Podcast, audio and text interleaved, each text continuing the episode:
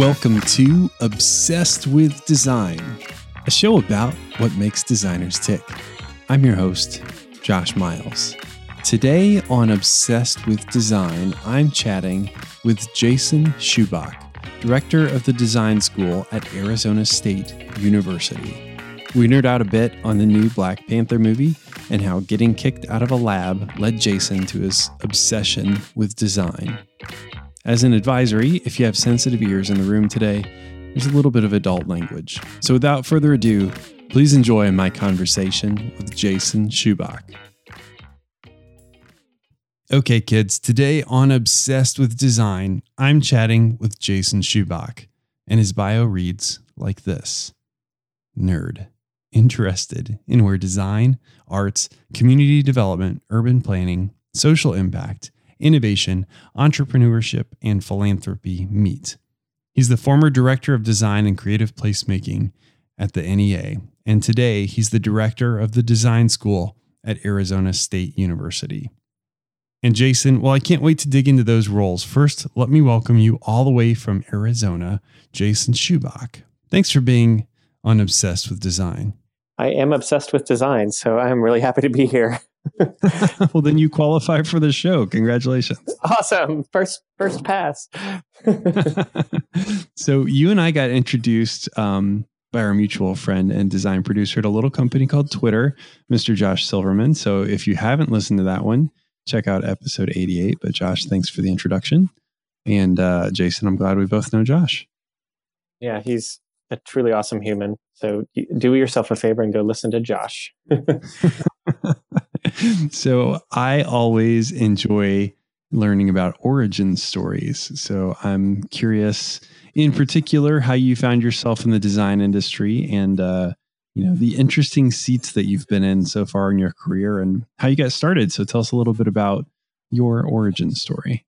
Gosh, with Black Panther coming out, I wish it was a lot more interesting than it actually is. Uh, uh, I'm obsessing about something right now. Um, all that Afro Afrofuturism design that's happening, and that is just making me so happy. Um, okay, so I was an environmental water chemist in a previous life, and I was a terrible chemist. I got kicked out of a lab once, so I, uh, you know, I was always walking around and talking about cities and talking about art. And finally, my husband said, said to me, um, "Would you just please go to city planning school and shut up?" So I think it came out of marital annoyance. Um, my career. Uh, so I looked, and I was very lucky. I was in Massachusetts, and I was very fortunate to get into MIT and go to city planning school there. And about halfway through city planning school was when Richard Florida whether or not you agree with his theories about creative mm-hmm. cities, I have my issues with them. Kind of did launch a great deal of interest in the role of creativity and creative people, designers and artists in making better cities. And I kind of hopped on that bandwagon. And my career has really been about that. I sort of found that in my soul, I was put on this earth to help creative people succeed and to help them make the world a better place through their creativity. So I've been very fortunate to have a lot of jobs in that. I worked at local, state, and national level on that, those issues. And, uh, you know, it's called off kinds of different things. You know, latest iteration was kind of social impact design or humanitarian design and creative placemaking. I also did some foundation work in the meantime. So I've been at a really, I've had this sort of incredibly privileged and fortunate career where I've got to sit in a lot of conversations talking about what does it mean to support the creative life of America. And I've done a lot, kind of, that's my jam. I know how to do that. So now I'm trying to do it from a school. I'm trying now I'm trying to do it at the biggest design school in the country, trying to figure out what that means. But it's it's it's been a really wonderful ride and adventure. I don't really have a superpower besides helping other people use their superpower. Is that a superpower? well, I, I definitely feel like we should go back in time and thank whoever it was that kicked you out of the the lab so that, you know, you wouldn't be here today if it wasn't for that, right? Yeah. I don't remember their name, but it was because I totally screwed up an experiment. it's probably a story for a different day, but I once got uh, dismissed from forklift duties, so I can I can certainly I feel like I'm Relate, getting kicked yeah. out of lab. Exactly. I want to know about this director of design and creative placemaking program because I mean, just I I can wrap my head around what that is, but I'm I'm curious to hear how that was actually done and and kind of what that role entailed. Yeah. Um, so the National Endowment for the Arts is not an endowment. Unfortunately, there is no endowment there. It is a federal agency. It's one of, I think, 60 federal agencies that support design or procure design in some way. Uh, the federal government is very sort of distributed in that way. So the endowment is primarily a granting and program agency supporting the creative life of the country. There's the National Endowment for the Humanities, which supports humanity stuff, and the Endowment for the Arts primarily supports arts and artists and designers to do projects. And that's a very everything you could ever imagine being funded that an artist or designer might do is really within the purview of the, the NEA. So there is no design council in the United States like some countries have that supports design. All that lives in this design program at the NEA. So it includes things like grants to non. The NEA really primarily makes grants to nonprofits. So grants to nonprofits like the Gulf Coast Community Design Center, which is doing you know community design projects, architecture and landscape architecture based projects to improve the Gulf Coast, or D-Rev, which is uh, run by an amazing woman, Krista Donaldson. That's she should be on your show, which is a nonprofit that's developing mostly healthcare based products for the the majority of the world that can't afford them.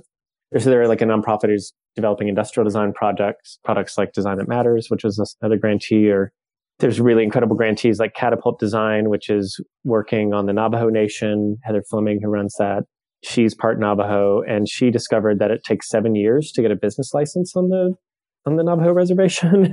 so she's actually using design thinking processes to shorten that and to help entrepreneurs. Um, so there's a real, or, you know, it also funds the the culture shed that's happening um, on the High Line in New York City. We paid for a portion of the design of that, right? This mm-hmm. like paying for a design uh, by Diller Scofidio and Renfro. That job is also supposed to be really at the center of supporting and keeping the creative life of the design design in the country going. So there's a lot of behind the scenes work that happens where you're we had conferences or webinars or all different kinds of things to kind of support the culture of design in the country. So like we worked with our research department to produce the first ever federal report analyzing data on industrial designers in the country. And then we did a follow-up report on how industrial design might help with manufacturing or so that was sort of the design side of the shop. We also ran things like the Mayor's Institute on City Design, which trained mayors on city design. 30 year project that's changed the face of America, but never really know it because it's hard to talk about what actually happens in that room. We help mm-hmm. a mayor understand they have a lot of design power. Um, and then the creative placemaking work kind of came when I got there for years, you know, sort of thanks to uh, Richard Florida's work and many, many, many, many, many other writers' work, uh, Mark Stern, uh, Susan Seifert, and and Anne Gadwa.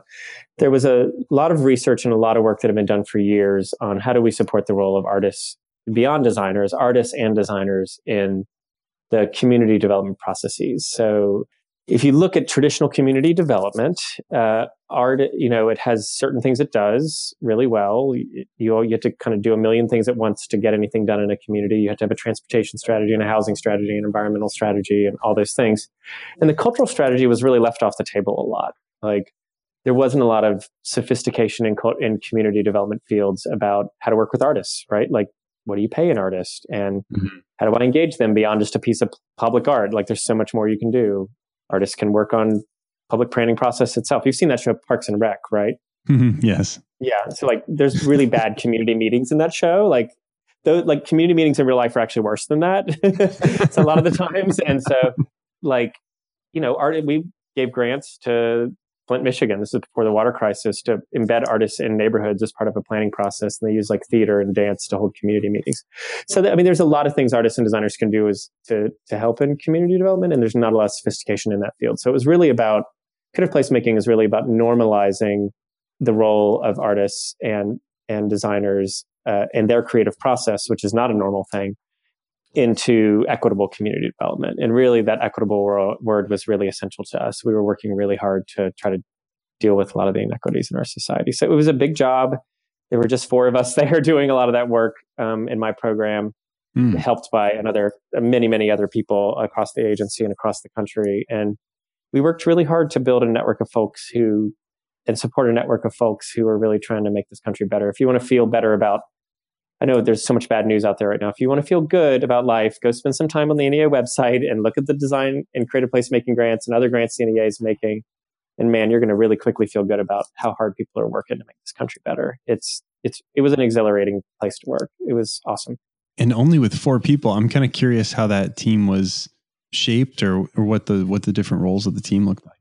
Yeah, so there was me. Uh, I'm not being totally fair. There was more than four. Um, so there was myself. There was someone who managed all the design grants and design research and support programs. Um, Courtney Spearman. Uh, there's Jen Hughes, who's now the acting director, who managed all the creative placemaking relationships and special projects. So we did a lot of TA projects. We had a lot of projects working with other federal agencies. Jen managed very important role, kind of paying attention to how we push the whole creative placemaking field forward.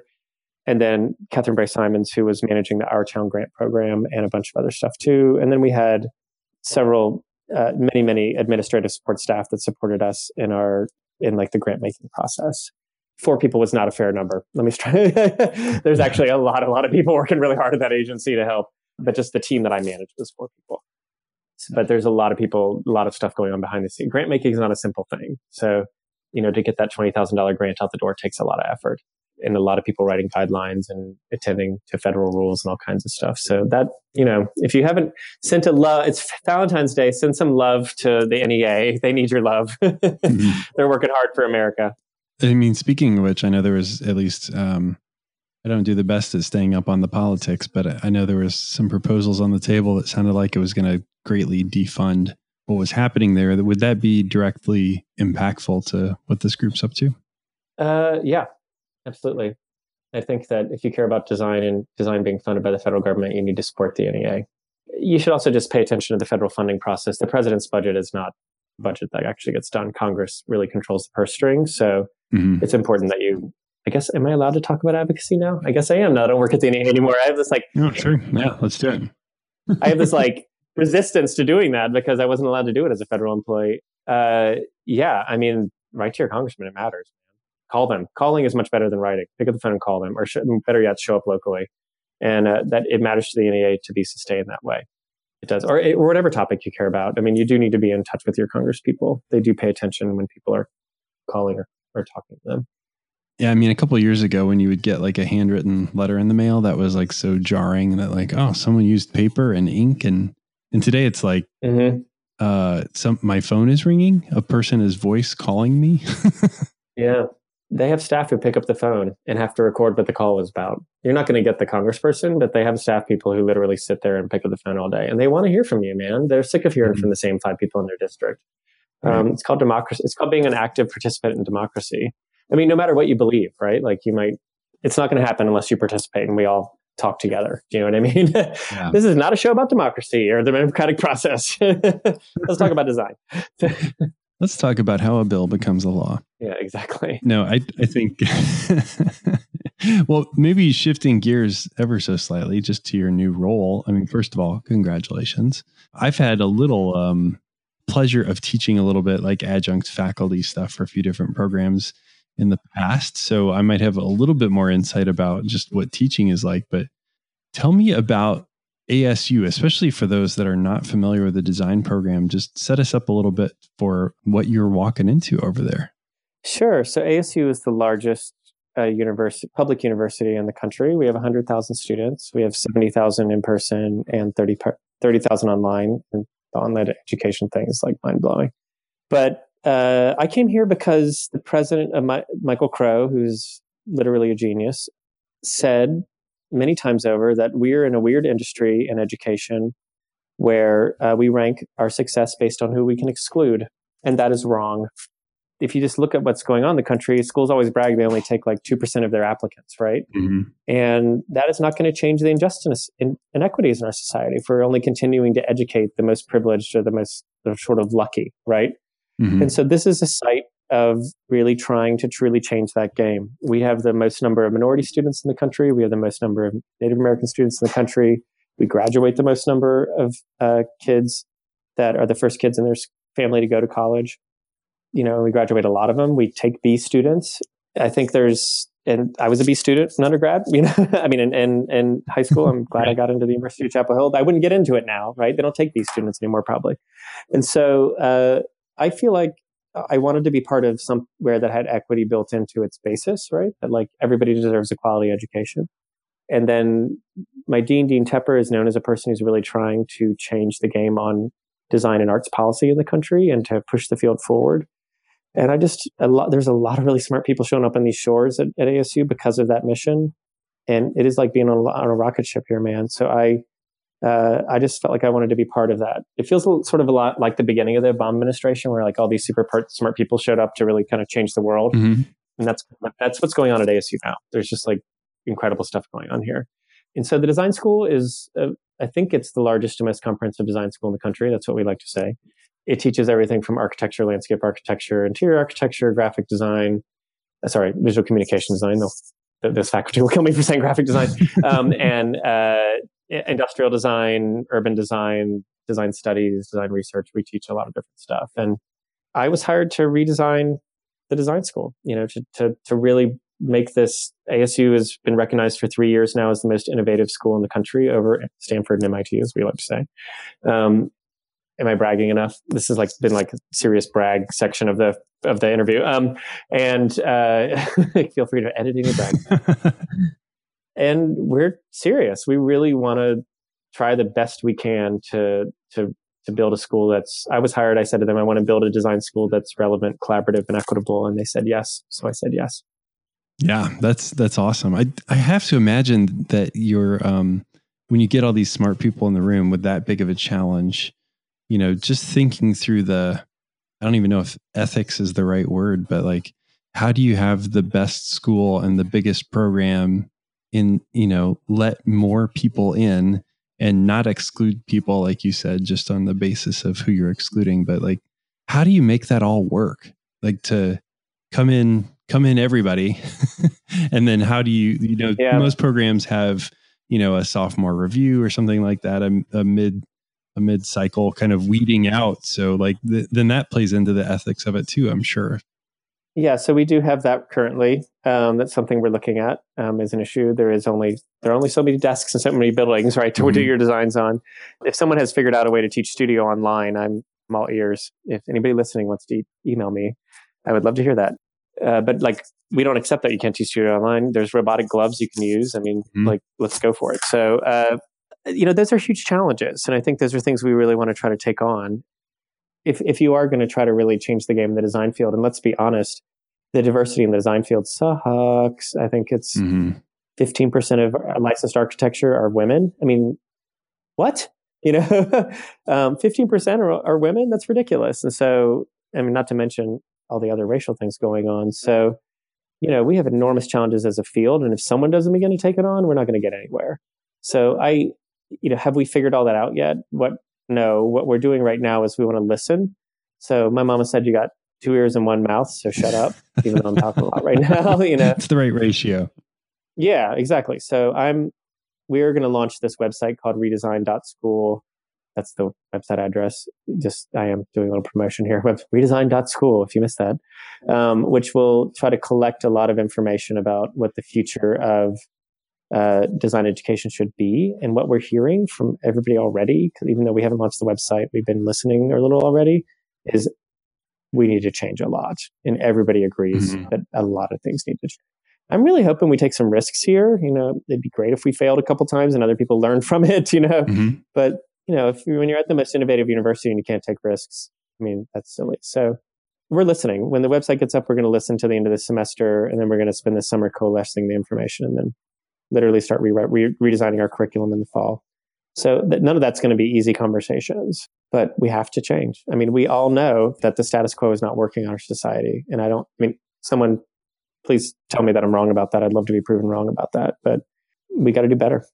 Yeah. Uh, you know, when you said why can't we do studio online? Um, you know, one guy that I would encourage you to check out who's been on the show before is a guy named Chris Do. and Chris is doing some really cool. Mm-hmm. You know, a lot of his stuff is like more coaching freelancers on how to how to get paid, or you know, how to negotiate a contract, or how to how to um, you know work with a team. So he would be a good one, perhaps to to tap to think about that. And then a guy named Michael Stinson was on uh, maybe mm-hmm. a little over a year ago, teaches type ed in Los Angeles, um, you know, might be another good resource for you guys. Thank you. I appreciate that. Maybe we could unpack your role specifically. So, you know, are you spending time in the classroom versus more administrative stuff, more kind of design thinking or writing or speaking? I'm just kind of curious what a what an average week looks like for you if there even is such a thing. Oh gosh, I'm still figuring that. I've only, I found the bathroom. I've been here six months. Congratulations. I think any, I mean my role is basically a deanship role ish because the way that ASU is organized, this, there's so many people here that a lot of the schools that are the size like we're the size of another design school, but I'm a director, not a dean. It's, I don't I don't really care about the title. It doesn't make a difference to me. But so I think for people who know kind of know what a dean does, mm-hmm. I have a very similar type of role. So there's a lot of fa- there's a lot of managing the school day to day stuff, which is stuff like tenure type stuff, facilities type stuff, staff management type stuff, you know, student, all the stuff related. Of course, the stu- we're very student centric. We're school, you know, managing and making sure that we're teaching and everything's all that, all that stuff's in line. That's a ton of work. I have a great staff who does a lot of that stuff. So I spend a, lot more of my time working on bigger, because ASU is sort of special this way. There's a lot of uh, bigger conversations about how you can partner with interesting schools. So, like, we have a school of space exploration, we have a school for the future of innovation in society, we have a school for we had the first sustainability school in the country, and it's now the largest. And the scale here is so insane. Like, our business school is twenty thousand students, or engineering school is twenty five thousand students. I mean, these are the size of other universities, right? And so, yeah, exactly. I spend a lot of time figuring out how we can do cool projects together. I spend a lot of time uh, spending a lot of time on the redesign project right now spent a lot of time working with my amazing colleagues across. So the design school is part of this, the largest art and design institute in the country that has four other schools in it: music, art, arts, media, and engineering, and film, dance, and theater. And so we spend a lot of time talking about how to support creative people and do interesting projects that are going to really accelerate the field of art and design together.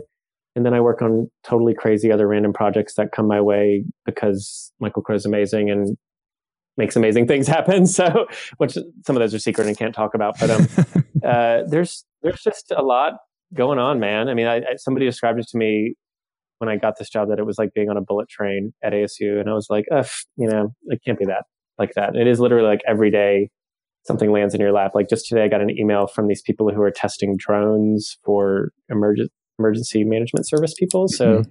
They want to build like a fake city that like a fake design and build a fake city that the drones can go around and make sure they can rescue people from fires and things. Oh, that's so cool. So they want to work with our architecture program to do that. And I was like, okay, that's today's crazy ASU thing. Yay, you know.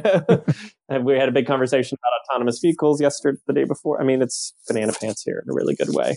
I think whether you've got exposure to uh, the the education world or, or even just to large organizations, I mean, this this is just not typical for either that that uh, university or a very large organization would move so quickly and be so dynamic. But I think that's that's awesome that that sounds like it's not the case at ASU. I mean, it's still got all the typical academic stuff, uh, but you know that like any big bureaucracy moves slowish. But no, this is a very fast place. you got to just hold on to your hat when you work here, and I think that there's that there's that energy and excitement here, which is really amazing to be part of. And I'm still wrapping my head around all of it.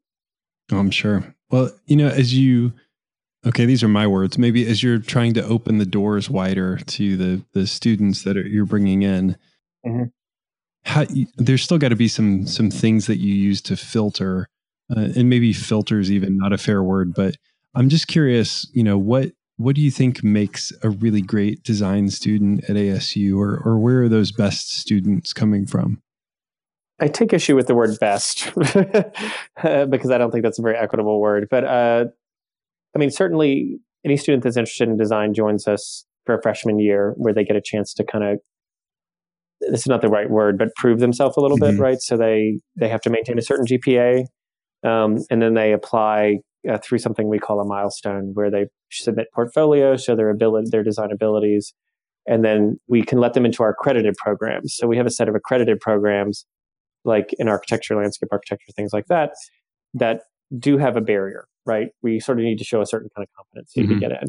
But the, you know, that's that's something after we work with you really hard for a year to see if you can really kind of prove yourself. I don't, I don't really like that language. I need to find a better way to talk about it. Um, that doesn't mean we don't want to teach you design. And so we have a whole separate other program that's a general design degree where you're not learning a specific field, but you're kind of able to learn things like design thinking or design for social justice and that degree is something that is part of our redesign. We really want our redesign to be a lot more multidisciplinary and a chance for other students across all of ASU to come and get like design con- concentrations in design, learn learn a little bit about how design thinkers think. We have huge demand from schools all across the school to help teach them things about design. Like next week, there's a bunch of master students coming and doing a whole design prototyping thing in our building from the business school. So I, I think that there, as we redesign the design school and begin thinking about how we can serve more students who want to learn their specific fields, that we also really do need to think about about you know we I think you, your listeners probably are convinced that design process and the way designers think needs to be accessed more in the world. Mm-hmm. I think that that's something that's very well understood by a lot of people nowadays, and I'm not sure that the educational system has caught up to provide that kind of access yet. At least not here necessarily, but I also sort of think generally a lot of design schools can be a little closed off. I've seen a couple schools doing some amazing stuff. Kellogg just launched a degree and I think it's like it's at the business school and it's in design innovation, mm-hmm. which is totally amazing. There's a whole degree in design innovation at business school. And then um, I really admire what Doreen Lorenzo just launched at University of Texas. It's a design a school for design and creative technologies, which is amazing. So, so certainly some bright spots out there. People are really innovating in education, but um, and we want to see how we can kind of learn from that and do our Arizona thing too. It's the Wild West. We like to do our own thing, not not be told what to do. yeah, I could definitely see the the carryover with, you know, like your engineering schools and uh, and of course the the business and MFA or design connection has been kind of a hot topic here for for at least 10 years so that's that's cool to see things actually happening in that space we have we're, we're part of this art and design institute on the mfa thing i mean there's a lot of people co- co-teaching and taking classes all over the place. There's some really fascinating classes that our students take, like prototyping dreams. That's in our mm. arts, media, and engineering school. I mean, there's just like you, you, keep flipping over rocks at this place. You're like, oh my god, that's cool too. How do I keep up with it all? just going to audit all of these classes. Yeah. So I, you know, have we answered the the great question of how we can help every student that you know, there's some really hard questions our society has to ask itself about a student that didn't grow up in a zip code that gave them access to any kind of privileged things, didn't, you know, are feeling very vulnerable their first year they're in school because they're working three jobs and, you know, intimidated by uh, being in college and all those things that many of those first generation students deal with. For them also to sort of grasp a lot of the what you need to know to be in a design school, I think is really challenging for a lot of them. So have we solved that puzzle 100% yet? Probably not, but it's something we're paying a lot of attention to. And I can say ASU is definitely the place that's figured out a lot of those support systems to help those kind of students succeed in a more general way.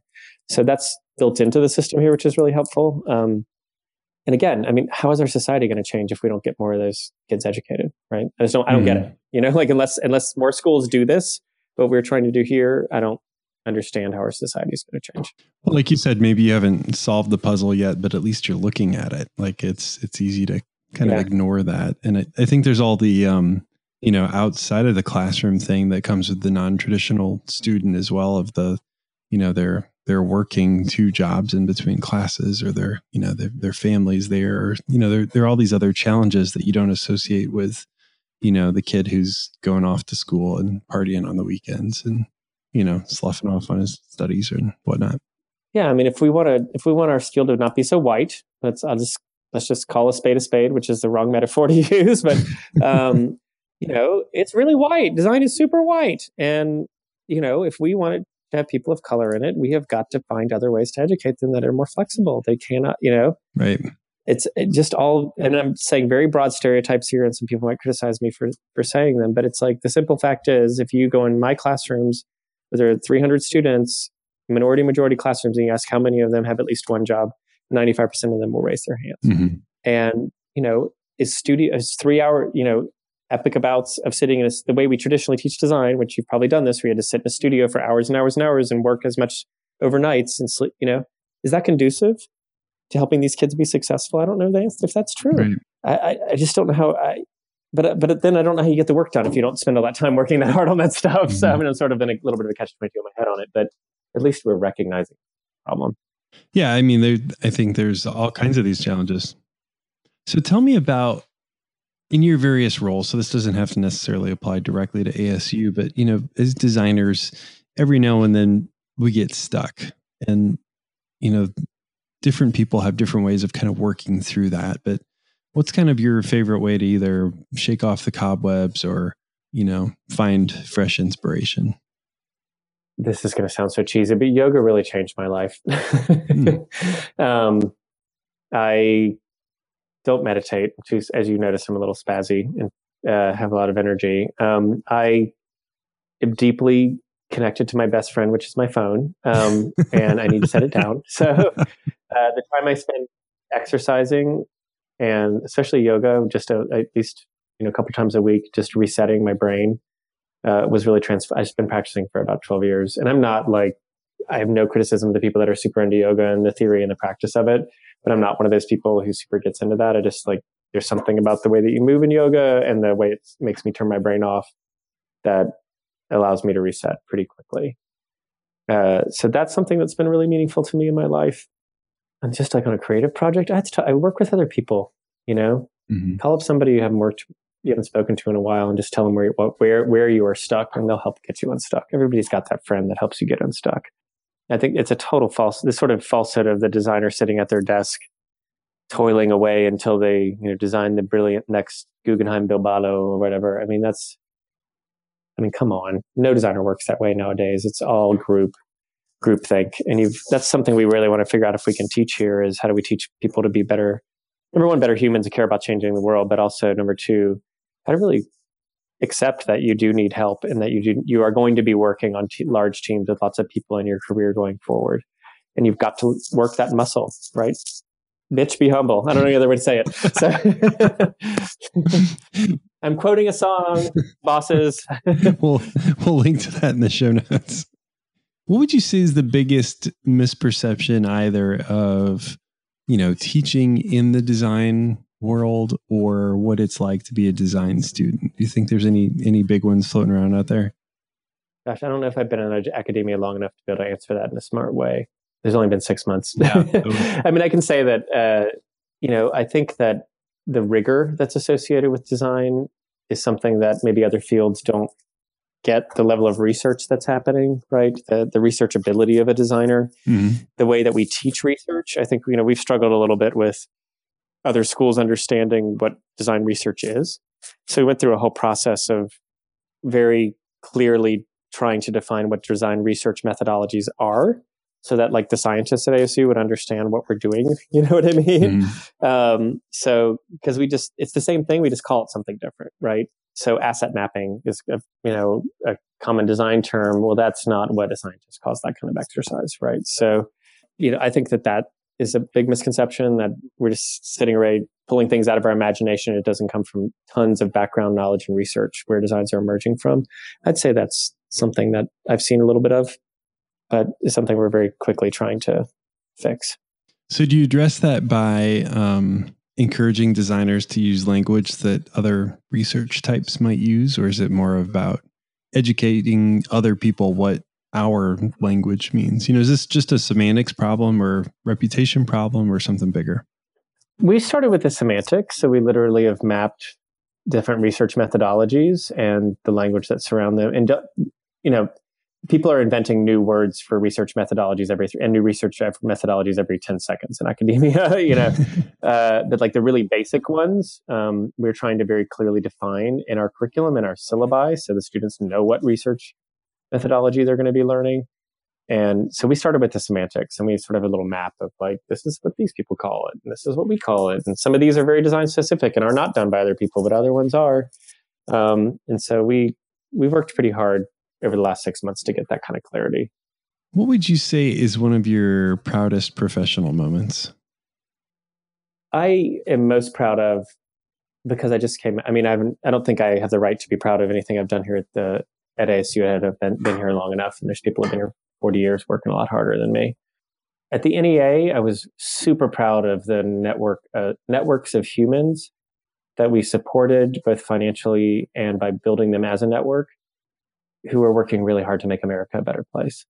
I we worked really, really, really, really, really hard through foundation partners, through nonprofit organizations, through all different kinds of folks to really make it feel like there was a field of people working as artists and as designers to make America better. And um, I'm proud of helping those people be validated and, and proud of helping them be see that their work was important because it is. So it's again, I'm always going to go back to I'm not the one who's done like an incredible project myself. It's all been all about helping other people succeed. And I think that we helped a lot of people succeed and, and see that they had friends that were trying to do the same thing.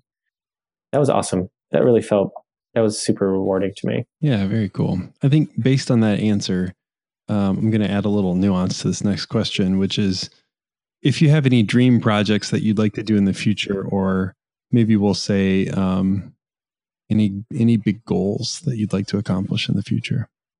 I would like to see this school, and it's no secret, uh, very directly teach. I'm going to put. Do you know who Cheryl Heller is? She's mm-hmm. awesome. Mm-hmm. She created the first Masters of Social Innovation at SVA. She came and spoke to us about how to do that, and she talked about power skills, not soft skills. Right? Mm-hmm. They're not soft skills; they're power skills. so those power skills of understanding how democracy works, understanding the implicit biases that are built into our society and how you have to design with with communities, not for them. Understanding uh, how to be an entrepreneur, understanding how to be a social in- innovator.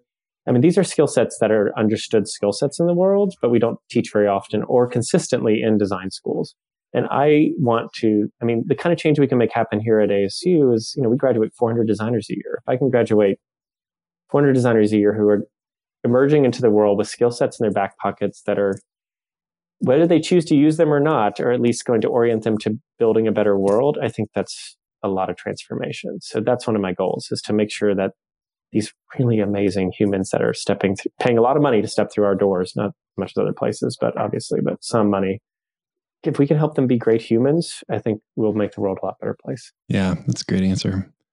Who would you count as maybe one or more of your design heroes? That's not a fair question. I don't want to pick favorites. Uh, there's a set of women I really admire who are working on building out community engaged design in um, in architecture and landscape architecture and interior architecture. Folks like Liz Ogbu, Barbara Brown Wilson, Christine Gaspar, and many, many, many other really incredible women who have who are working very hard to change the architectural field and provide to students um, some of those power skill sets I was talking about. Mm-hmm. Gosh, I really admire them. They're kind of a Gen X generation of women who are just serious about this. They started something called Design Futures, which allows um, allows it's not the Design Future Council, it's a different Design Futures, which is really all about helping students kind of go through some training around implicit biases, but also work on community based projects, which I find really um, amazing. Gosh, I mean, I think I talked about a little of them earlier. I really admire folks like Chris Donaldson. I really admire Heather Fleming. I really admire, I mean, John Cary is an amazing human. I'm sure you know who he is, who's a design advocate and connector. I'm listing all these Gen X people my own age. I guess I should list some elders.